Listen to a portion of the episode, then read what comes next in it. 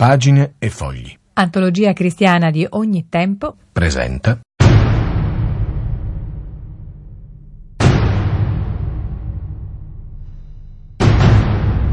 Faccia, faccia improbabili alla Radio Vaticana.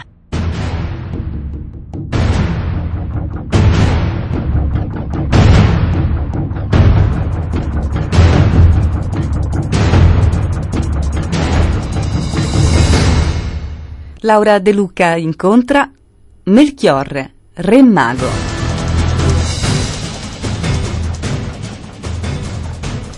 Maestà, Ah, no cerimonie, donna. mi scusi, in quanto re pensavo le fosse dovuta deferenza e sinceramente che la gradisse anche. La differenza bisogna ben riporla. E io sono solo un povero sovrano.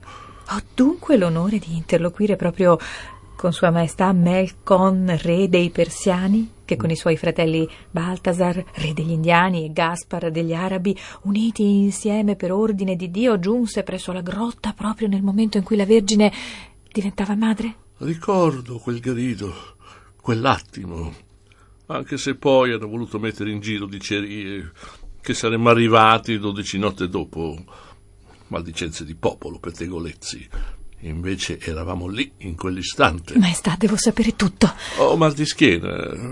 Me ne dispiace molto, ma, ma io intendevo... Eh, figlia mia, che ne sai?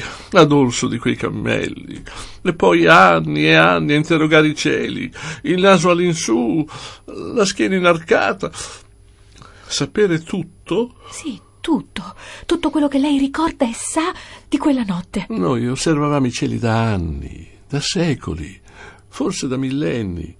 Credo non ci sia stato un giorno nella mia vita in cui io non abbia osservato il cielo, attentamente, avidamente, fino a scoprire che il cielo è sempre tanti cieli. Mi sembra anzi oggi di non aver fatto altro nella mia vita, nelle mie vite. E a ben vedere, che altro avrebbe da fare un uomo se non osservare il cielo e le sue infinite manifestazioni e sfumature, il cielo e i cieli. È la missione dell'uomo su questa terra, guardare in alto, il più in alto possibile, il più lontano possibile. Ah, ah che dolore, la mia Sì, schiena. eh, lei, lei scusi, maestà, che insegnamento ha tratto da questa continua osservazione? Che cosa ha scoperto? Che tutto accade periodicamente, che tutto è misurabile e in un certo qual modo prevedibile. Capisco, maestà. Eh, Di qui evidentemente la tendenza in voi sovrani dell'antichità a legare l'osservazione astronomica alle previsioni, alle profezie. Re e insieme magi, astronomi e politici di conseguenza, strateghi, calcolatori. Il primo e ultimo sorgere visibile di Venere. Cataloghi di stelle e costellazioni, le posizioni dei pianeti, la lunghezza delle ore diurne, stringhe di stelle che giacciono lungo inclinazioni circolari e misurano intervalli di tempo. Tutto è legato a tutto. Tutto ha un suo posto in tutto, come in alto, così in basso. A proposito, quali erano, maestà, i vostri strumenti di osservazione? Questi qui. O tu non li vedi? Eh, Beh, io non vedo nulla. Questi due globi bianchi colorati al centro di celeste. Queste due lanterne ai lati del mio naso. Or dunque non li vedi? I suoi occhi. Strumenti acutissimi di osservazione, portatilissimi, ma soggetti a inevitabile logorio e consumazione, ahimè. E vi bastavano i vostri soli occhi per osservare i cieli. E che altro mezzo vi sarebbe, donna? Nei vostri tempi siete avvezzi forse a osservare con altre parti del corpo, i piedi o per caso gli orecchi? Rendimi edotto sulle straordinarie possibilità dei secoli a venire, che io possa, nel mio piccolo, No, niente, la- lasci stare, io dicevo così per dire. Questi due globi, più gli altri due, più gli altri due, ben sei occhi dunque, osservavano la volta del cielo da anni e anni alla ricerca di segni decisivi della eterna lotta tra bene e male. Segni che riscontravamo ovunque, luce e tenebra, bianco e nero, pieno e vuoto, moto estasi. Mi conferma dunque che lei, insieme ai suoi due fratelli, eravate sacerdoti zoroastriani. Onore ad Aura Mazda, Dio supremo, grande divinità, che all'inizio della creazione è luce infinita, onniscienza e bontà, e da noi lungi Angra Mainiu, spirito malvagio delle tenebre, violenza e morte. Il loro conflitto squassa l'intero universo e a noi umani è richiesto di scegliere quale via seguire, la via del bene, della giustizia o quella del male, dell'infelicità, dell'inimicizia e della guerra. Dunque, in quell'andare verso Occidente, voi cercavate espressamente la via del bene. E come non cercarla, donna? Andando a occidente così come a oriente, a meridione così come a settentrione, andando a destra così come a sinistra. A volte mi ha colto però un'intuizione di tutt'altra e singolare natura. Ho tentato di esplicitarla ai miei fratelli nelle lunghe peregrinazioni attraverso le steppe e i deserti, nel passaggio di boschi e di altipiani e durante le troppo brevi soste notturne nei caravanserragli. Ma che intuizione, maestà? Ho tentato, dicevo, di esplicitarla, ma essa è fugace come il volo della rondine e come il capriolo dimora in tane nascoste ed invisibili, galoppa veloce e inafferrabile nelle distanze lunari. Ho capito, maestà. Riservo regale. No, figlia mia, autentico smarrimento. Ma sia pure, tenterò di spiegarmi. È come se a noi, povere creature, alla ricerca della via del bene, la via del bene stessa si manifestasse di suo e totalmente di sorpresa. Mi intendi? Come? Ah, la mia schiena. Maestra Melcon, alla latina Melchiorre, lei mi sta sfuggendo. Io non sfuggo. Io semmai inseguo una luce che mi sfugge e perciò appaio sfuggente. È tutta la vita che seguo qualcosa che mi sfugge, un segno, una traccia, un barlume, fino a capire, come tentavo ora di spiegarti, che è ciò che cerchiamo al fine a trovarci. Torniamo a quella notte, le, le dispiace? Quella notte ci trovò. Come? Lascia stare, vedo che la tua mente è ancora velata. Vorrei cercare di capire, però. Insomma, p- perché vi eravate messi in cammino alla fine? Nell'Antico Testamento si profetizzava della nascita di un re nella piccola città di Betlemme. Uh, di re ce n'erano talmente tanti non che ci mancassero a quei tempi, ben inteso.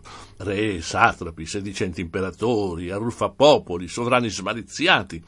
Ma questo re, stando alle scritture, avrebbe guidato con fermezza il suo popolo, grazie alla forza e alla gloriosa presenza del Signore, suo Dio, manifestando la sua grandezza fino all'estremità della terra e portando la pace. Già lo sapevate. Lo speravamo e quella luce sembrava confermarcelo. Ci portò dritti a Gerusalemme, non lontani da quell'insignificante villaggio di pastori. Perciò, appena arrivati, andammo dritti da Re Erode. Eh, tra sovrani ci si intende meglio. Fino a un certo punto, figlia mia. Quello era uno dei sovrani di cui sarebbe stato meglio poter fare a meno, povera umanità. In che senso? Gli chiedemmo dove fosse il re che era nato, in quanto avevamo visto sorgere la sua stella. Erode Neppure conosceva la profezia. Ricordo la sua faccia di rozzo uomo delle montagne piovuto per caso su quel trono, in quel modesto palazzo.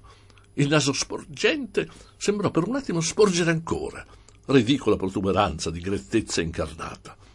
Era turbato e subito chiese ai suoi scrivi quale fosse il luogo dove dovesse nascere il Messia del suo popolo. Gli dissero Betlemme, sire e l'inviò laggiù a trovare il bambino per riferire i dettagli, affinché anche lui potesse adorarlo. Ah, l'ipocrita, adorarlo.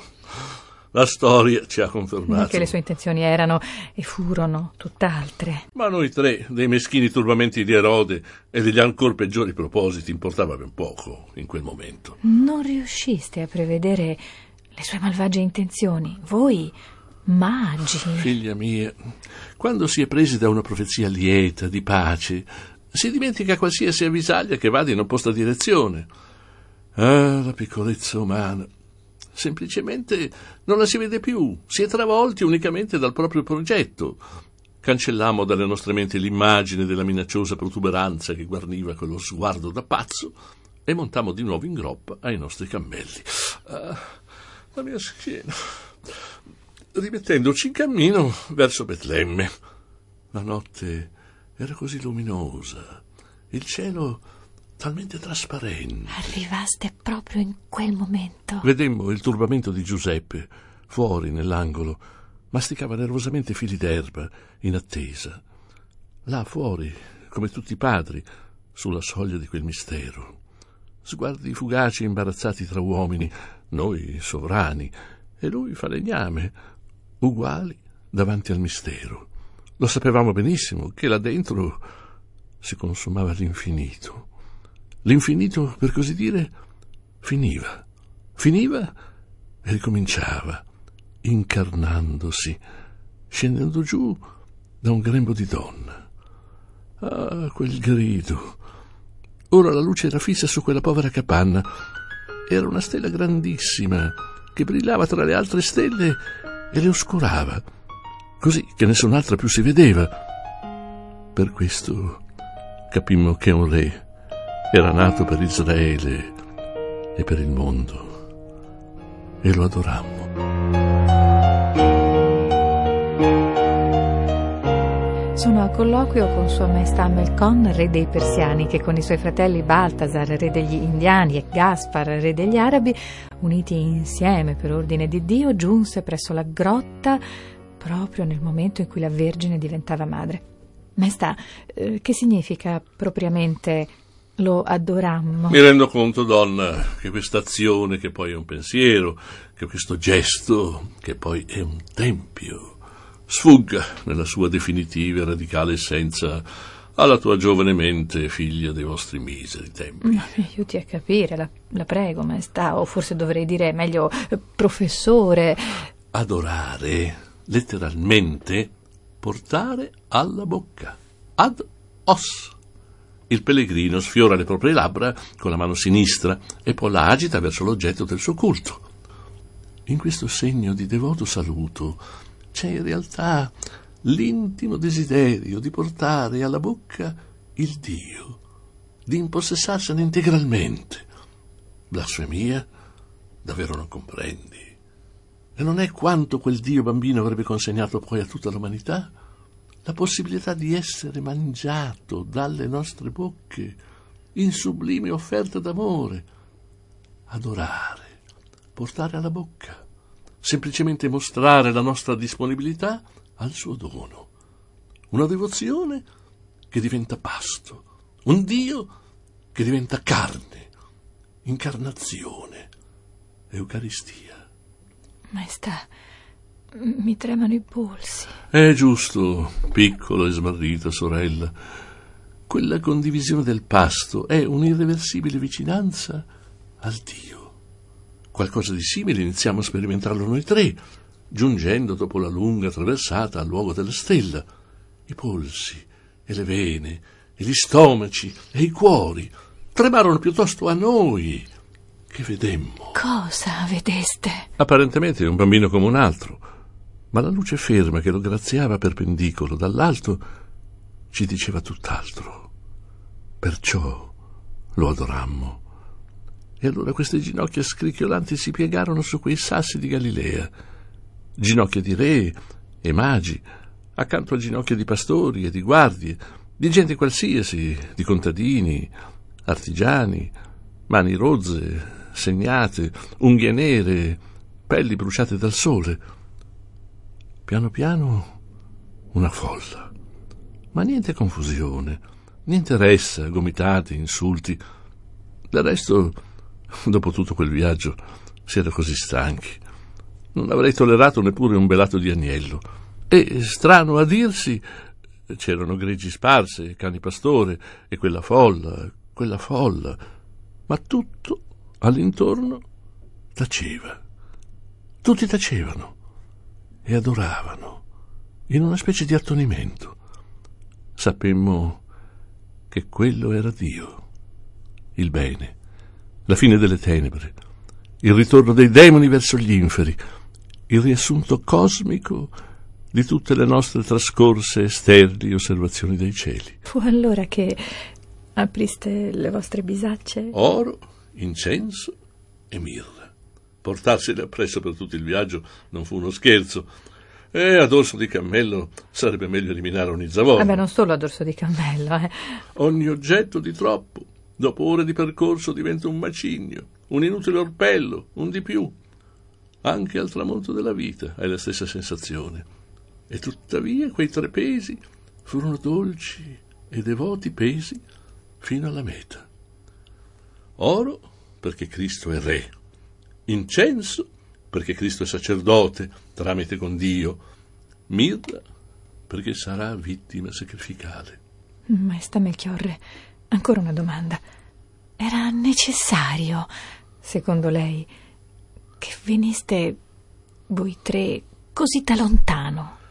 Me lo sono chiesto tante volte. Del resto venimmo da lontano perché eravamo lontani. Ma quanti su questa terra lo sono?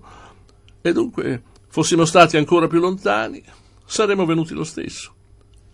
La luce ci guidava. La ricerca della via del bene non è mai abbastanza lunga per scoraggiare un vero saggio, la quale via del bene, alla fine, è lei stessa a cercarci. E poi c'è dell'altro, o oh curiosa sorella. Noi fummo gli antesignani di tutti i lontani di ogni tempo, di tutti gli stranieri. Quel bambino nasceva anche per loro. All'epoca gli stranieri erano guardati con sospetto. Quel bambino è nato per ricordare il contrario. Non c'è più giudeo né greco. Né schiavo né libero. Non c'è più uomo o donna, poiché siete uno in Cristo Gesù.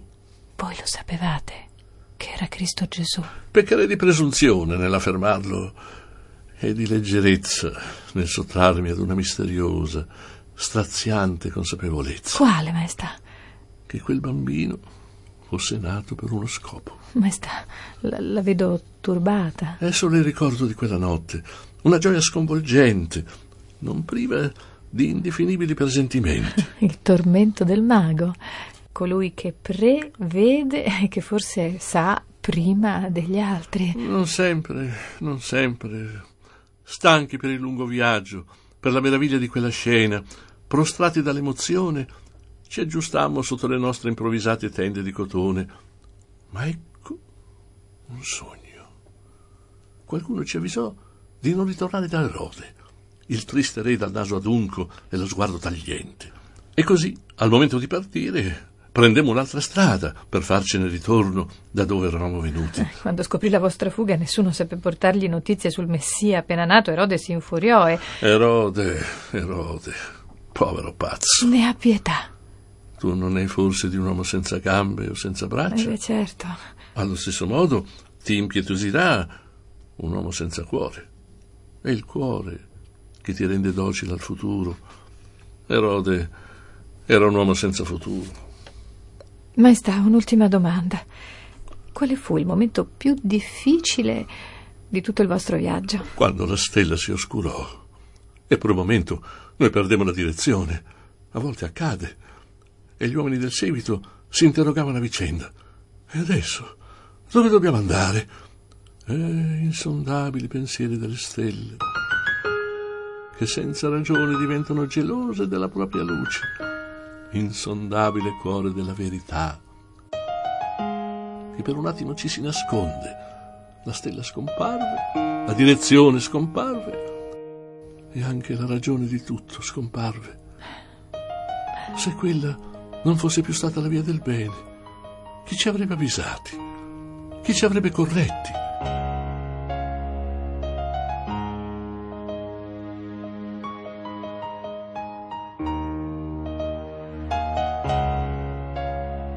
E come vi salvaste? Te l'ho detto, donna. Qualcosa che cerco confusamente di far salire alle mie labbra e che si agita nel mio cuore e che a tratti, quando io smetto di accanirmi, mi tranquillizza mi consola. Nessuno di noi è esente dalla ricerca e dal cammino, ma alla fine è la meta a trovarci. Ne è davvero convinto? Totalmente. Ma perché viaggiare allora?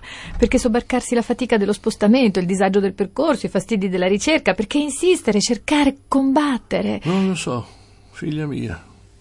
Forse solo perché è bello sentirsi guidati da una stella che alla fine è a sua volta guidata. E noi sappiamo da chi. Ah, la mia schiena.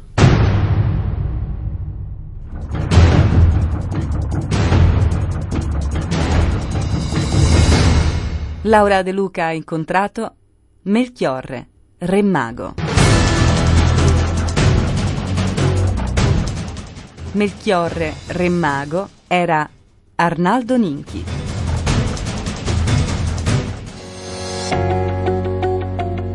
Radio Vaticana Italia, 105 FM.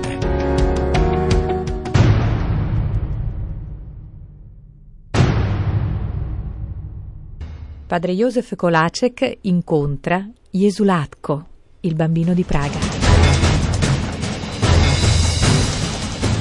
Jesulatko è Stefano Onofri.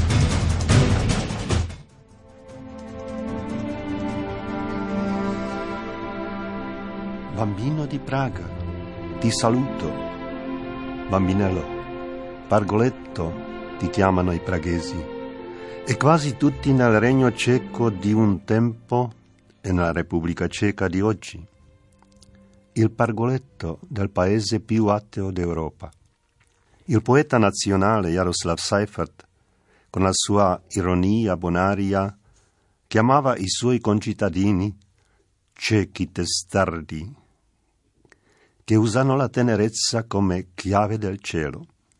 Tutte le volte che contemplano il diadema regale di Praga, la collina Racciani, con la cattedrale di San Vito, i loro sguardi scivolano quasi fino al fiume Vltava per issare la tenerezza sulla torre della chiesa della Vergine Maria della Vittoria, dove è venerata la tua statua. Ciechi testardi e la tenerezza?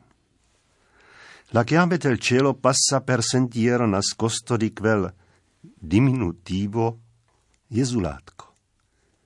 Pargoletto di Praga, Praga Jesulain, Nino Jesus de Praga, Infant of Prague.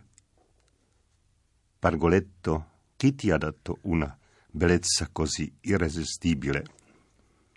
Fu il monaco Giuseppe, che trascorreva la sua vita di preghiera e lavoro nel monastero presso Siviglia, in Spagna. Così lontano dal nostro paese inizia la tua storia? Ascoltala. Il monaco usciva dalla quiete del tempio, dal chiostro, dalla sala di lettura o dalla sala del capitolo, solo per lavorare nella vigna o nell'uliveto.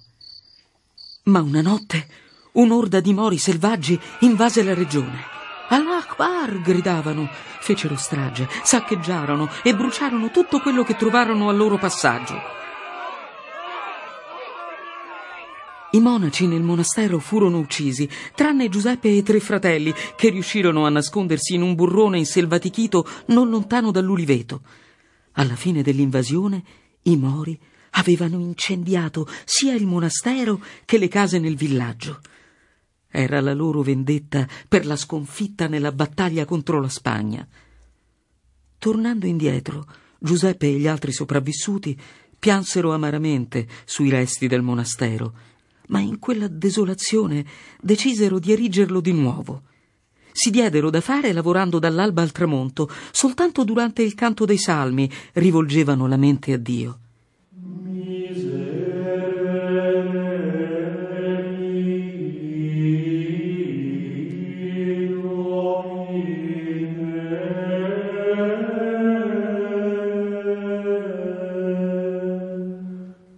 Un giorno, al crepuscolo, dopo una giornata di afa, Giuseppe cadde esausto a terra, ma riuscì ancora a mormorare: Signore, senza il tuo aiuto non ce la faremo mai.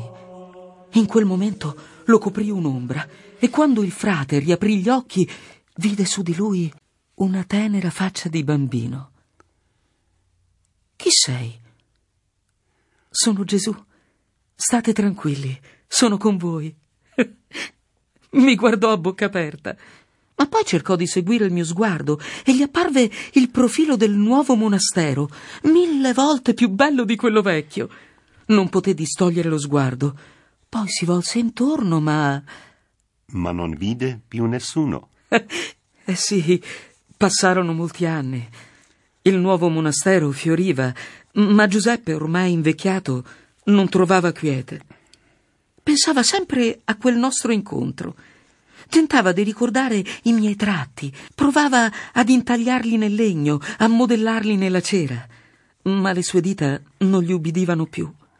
Furono centinaia i tentativi di ritrarre il mio volto, che ancora ricordava distintamente. Tutto inutile. E allora tornava a pregare, supplicava che gli apparissi nuovamente. Finché un giorno i miei passi leggeri lo svegliarono dalla sua tristezza. Mi riconobbe. Io osservavo la sua figurina di cera e sorridevo.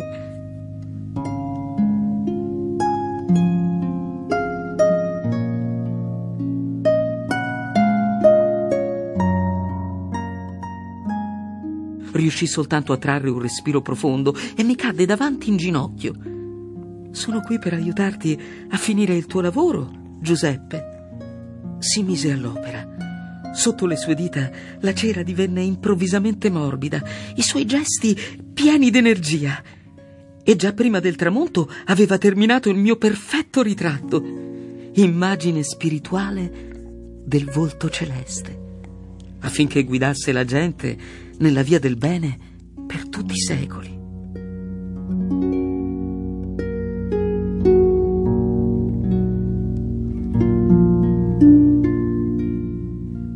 Presi Giuseppe per mano e lo guidai nel giardino in piena fioritura. Quando i fratelli trovarono il suo corpo freddo, trovarono anche accanto a lui una statuetta. E per questo tu bambino di Praga vieni da Siviglia? Non direttamente.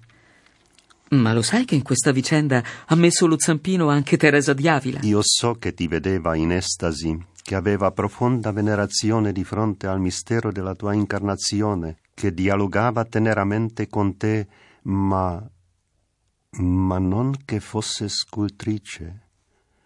È vero però che a ogni monastero da lei fondato regalò una copia di quel originale di Siviglia. E poi arrivarono le nozze della contessa Isabella Manrique de Lara con il principe ceco Vratislav da Penstein. Monasteri delle Carmelitane, Teresia, Isabella, Penstein e finalmente Praga.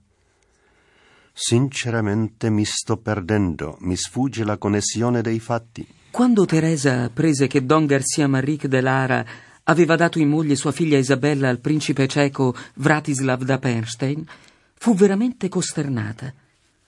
La giovane, di straordinaria bellezza, sarebbe dovuta andare dalla Spagna cattolica nella terra degli eretici, degli ussiti, dei protestanti, dove la sua fede sarebbe stata certamente a rischio.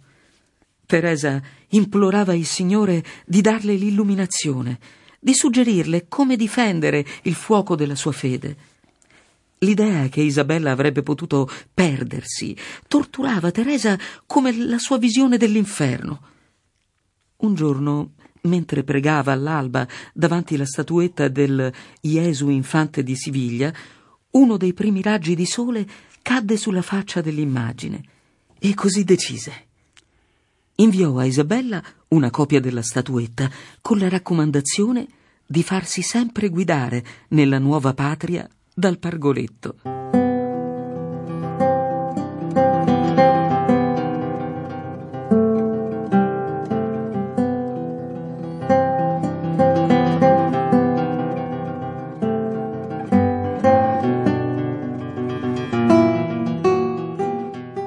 Ma il neosposo Bratislav da Bernstein non considerò questo un capriccio di devozione della sua bellissima moglie? Forse all'inizio del loro viaggio da Madrid a Praga, quando lei, ansiosa, proteggeva con il proprio corpo la scatola di legno pregiato contenente la piccola statuetta, protestando ad ogni scossa della carrozza.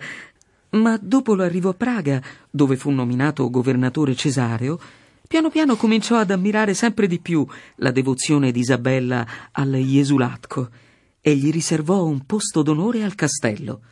Fu anzi assai contento quando vide quanti tra nobili e sudditi divennero veneratori del mistero dell'incarnazione. E si stupì di come una piccola statuetta di cera potesse diffondere questa venerazione. Isabella, da parte sua, vedeva in questo una tangibile garanzia di quella promessa. Io sarò con te a Praga come sono stato a Madrid. Sei diventato il prezioso gioiello con il quale Isabella poteva vantarsi davanti i re, principi e diplomatici che venivano dai paesi lontani e vicini al castello di Praga. Ma sei diventato così anche il suo più celebre prigioniero. No, in questo modo conoscevo i potenti.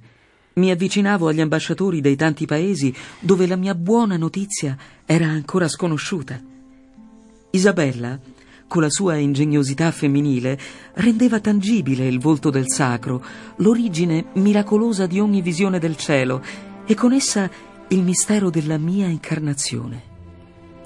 Isabella, ambasciatore ed interprete dei volti di Dio.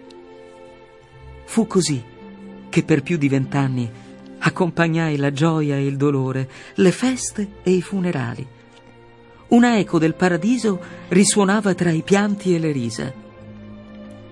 Poi si sposò Polixena, la figlia di Isabella, e divenni un dono nuziale, il più caro. Il Niño Jesús de Praga fu accolto nel palazzo dei principi di Lobkowitz da simbolo del cielo a stemma principesco delle famiglie di Bernstein e di Lobkowitz. Il cielo non soccombe mai alla terra. La segue, la rinfranca, l'illumina, ma sempre e solo la sovrasta, imponendo su di essa i suoi progetti. Non ti seguo. La guerra dei trent'anni cominciò con l'insurrezione degli stati generali del Regno di Boemia nel 1618 e culminò con il tentativo di uccidere due governatori cesarei, i conti Slavata e Martinitz. Vennero gettati dalla finestra della cancelleria regale nel fossato del castello, una caduta rovinosa di 16 metri, alla quale sarebbe stato impossibile sopravvivere.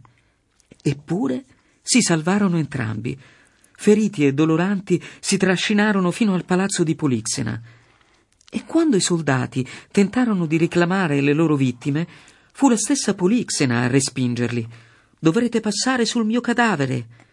Senza dire una parola, se ne tornarono laddove erano venuti. Certo non potevi più essere l'immagine devota del potere. Ormai ero del popolo, della Praga povera e supplicante i miseri progetti terreni si sarebbero disciolti e finalmente la mia prigionia sarebbe cessata. Ma fu quell'anno uno dei più freddi del secolo. Era il 1628. Il fratello portinaio del monastero carmelitano annunciò al priore padre Ludovico una visita inattesa. Era la principessa Polixena che, accompagnata dal suo cameriere, portava nelle mani uno scrigno. Febbrilmente lo aprì davanti al padre Ludovico, che sbiancò, rimanendo senza fiato. Fu proprio il tuo volto raggiante che tramortì il priore. È vero? Nato per il popolo, tornavo al popolo. Iniziai a vivere nelle suppliche della gente, nelle lacrime che mi destinano, nella loro gioia che si riflette sul mio volto. E da allora la tua immagine fu collocata nella chiesa della Vergine Maria della Vittoria. Che gioia vedere giorno dopo giorno le mani congiunte, le flebili preghiere trasformarsi in cori osannanti. Fino al saccheggio della guerra dei trent'anni, quando nel 1631 le truppe dei protestanti di Sassia conquistarono il castello di Praga Racciani e il sobborgo Malastrana.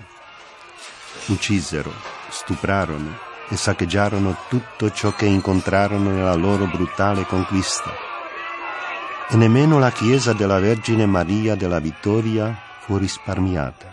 Irruppero i tabernacoli, cercando calici e ostensori, distruggendo ogni cosa ritenuta di poco valore.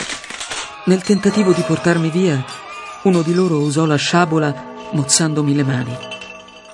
La chiesa rimase devastata e vuota per diverso tempo. Sì, fino al giorno di Ognissanti del 1637, quando padre Cirillo decise di tornare al monastero.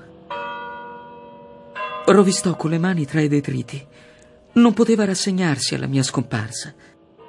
Trascorsero diverse giornate tra preghiere notturne e il tentativo di ricreare in quello scempio l'oasi di pace e di preghiera di un tempo, fin quando si dice un gemito lo distolse da quel cumulo di macerie. Proveniva da dietro l'altare. Padre Cirillo cominciò a scavare proprio lì, da dove come in sogno aveva sentito quel pianto, e mi trovò deturpato e nudo. Ti affidarono a un bravo scultore? Non c'era denaro per ricostruirmi le mani. Incombevano altre necessità. Ma padre Cirillo confidava nella provvidenza e decise di pormi nella nicchia così com'ero, senza mani, deturpato. Ero come il Cristo sulla croce, l'immagine di quella umanità ancora sanguinante e sofferente. Ma si trovò il benefattore e pure lo scultore. Solo che nonostante la bravura dell'artigiano, le tue mani non si saldarono mai, almeno non in quel primo momento. Perché? Più volte quello zelante artigiano tentò di risaldarle. Incollava, rinforzava, ma. E dunque? Non era che mestiere privo di cuore. Io avevo bisogno di fede, non di colla, d'amore, non di chiodi, di speranze, non di precisione. Ci voleva ben altro per ripararmi. E così un giorno arrivò un giovane che insistette oltre ogni resistenza del priore e lavorò fino a notte fonda.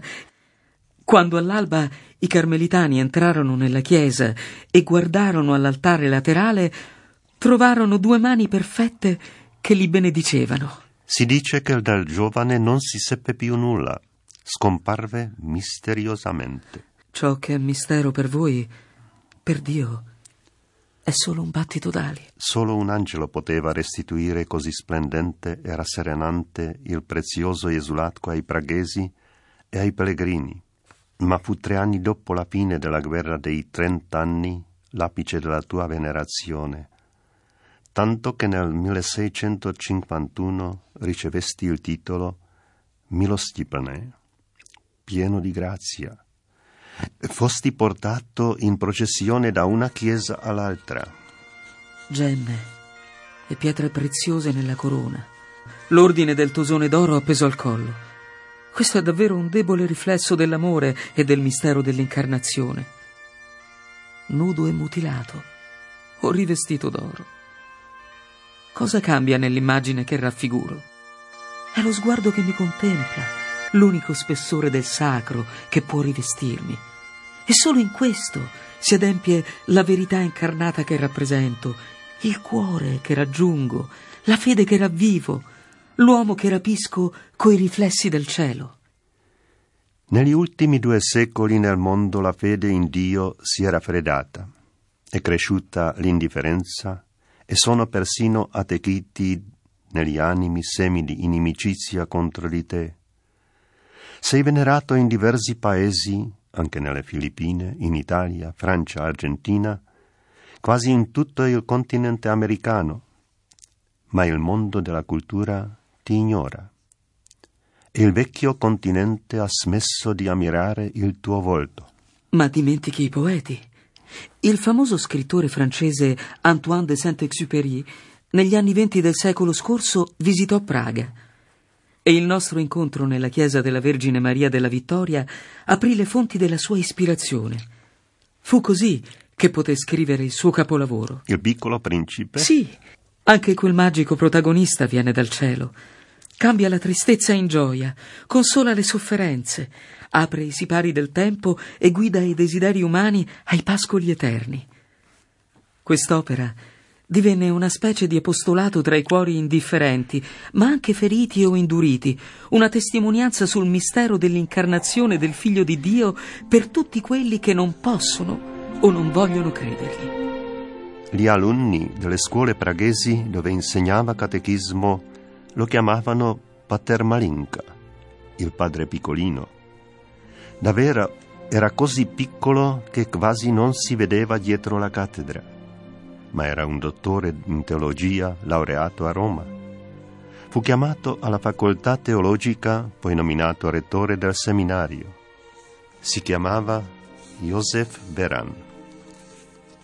Quante volte si soffermò davanti a te, Esulatco, nella chiesa della Vergine Maria della Vittoria, per contemplare il volto di Dio che divenne bambino. Me lo ricordo. Gli bastava contemplare il mio volto e saziarsi della mia presenza. Anche nel raccoglimento sorrideva.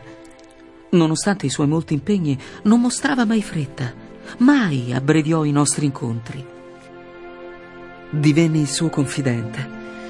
A me consegnava le sue piccole vittorie ed anche le sue piccole o grandi sconfitte. In breve tempo, dopo l'occupazione nazista di Praga e di tutto il paese, le sue visite furono interrotte.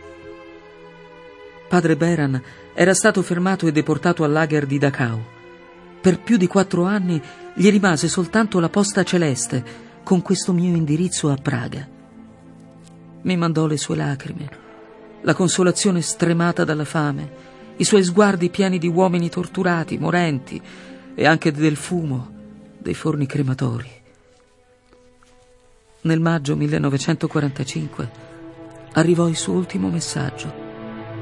Un'esplosione di gioia per la liberazione. In pochi giorni già era in ginocchio davanti all'altare laterale della chiesa della Madonna della Vittoria. Nella alluvione dei ringraziamenti e lodi, a lungo contemplò il mio volto. Sapevo che i suoi primi passi a Praga lo avrebbero portato da me Aveva mantenuto la sua promessa fatta nell'inferno di Dachau. Ti affido la mia vita, tutto il mio avvenire. Se ritornerò vivo a Praga, verrò a ringraziarti e non solo una volta. Solo pochi anni poté ringraziarti personalmente come arcivescovo di Praga. Per il regime comunista era un pericolo troppo grande, un simbolo divino della resistenza all'ateismo di Stato. E così lo arrestarono senza processo e per la prepotenza del regime dovette sperimentare 15 anni di disumano internamento in diverse località di Boemia. Grazie all'intervento di Papa Paolo VI lo lasciarono partire per Roma, ma senza possibilità di rimpatrio. Nominato cardinale, morì a Roma nel 1969 da esule. La sua corrispondenza attraverso la posta celeste tracciò sulla carta della misericordia divina dolorose stazioni della sua via Crucis. Arrivavano regolarmente, specie nei suoi ultimi giorni prima del ritorno al padre, quasi ogni sera, come era abituato a Praga. Come i primi passi del rettore del seminario sacerdotale di Praga, Beran, dopo il ritorno da Dachau, conducevano a te, Esulatco. Così i primi passi del Papa Benedetto XVI durante la sua prima visita a Praga conducevano anche a Malastrana, nella chiesa della Vergine Maria della Vittoria, al inginocchiatoio davanti all'altare laterale. Da lì salutasti l'attuale successore di Pietro,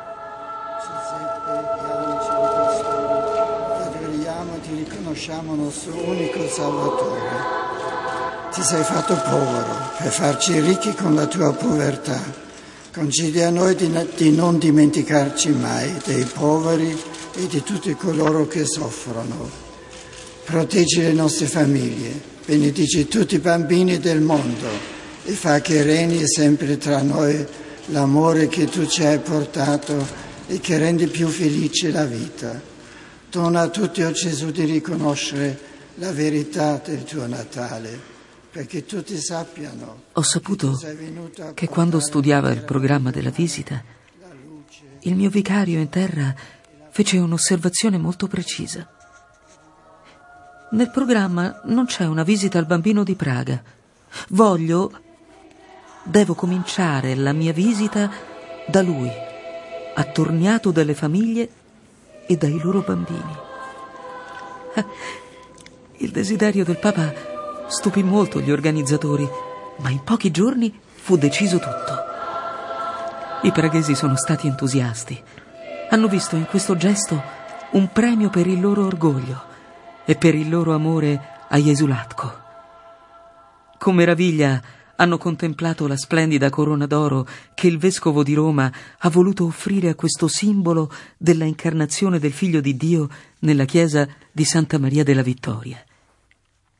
Insieme ai cori degli angeli tutti cantavano con Benedetto XVI, Te Deum. In quel canto c'era tutto quello che i loro cuori riuscivano ad esprimere. Padre Josef Kolacek ha incontrato Jesulatko, il bambino di Praga. Jesulatko era Stefano Onofri.